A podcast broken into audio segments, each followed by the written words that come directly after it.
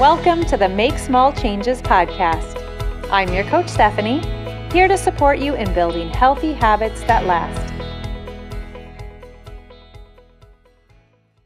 Let's talk about why you might not be motivated to make a change or to follow through with a goal you've set. One reason could be that you're not emotionally connected to your goal.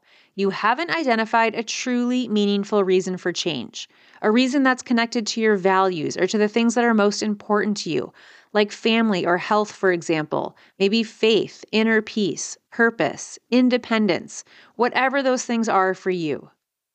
Another reason could be that your goal is something you think you quote unquote should do instead of something you truly want to do.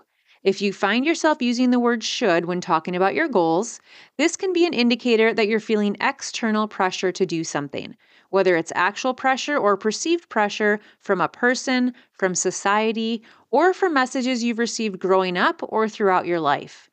If you're doing something because of someone or something else and not because of a true desire within yourself, this could explain a lack of motivation. It's also possible that you're not motivated to change because you have competing priorities. Other things might be higher up on the to do list. Maybe you have a big project going on at work. Maybe a family member is sick. Maybe you're struggling with your mental health or feeling really stressed. Maybe you're really low on sleep. Your goal might be important to you, but it might not be important enough to take action given how you feel and what you have going on, and that's okay. Those three reasons are all related to importance. Now let's talk about a few reasons that have to do with confidence. If you're not confident in your ability to do something, like to be consistent with exercise, for example, it's going to be hard to build motivation to do it. It's also going to be hard to build motivation for something you're not sure will make a difference or you're not sure will quote unquote be worth it.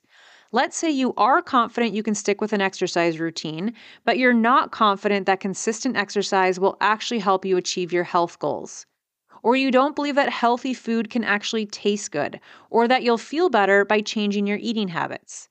It's going to be hard to build motivation to do these things. You might want to start by doing some research or maybe talking with someone who has successfully made a similar change. And when you're ready, start with some small changes you feel confident you can achieve. Another factor that can play a role in motivation is the goal you've set.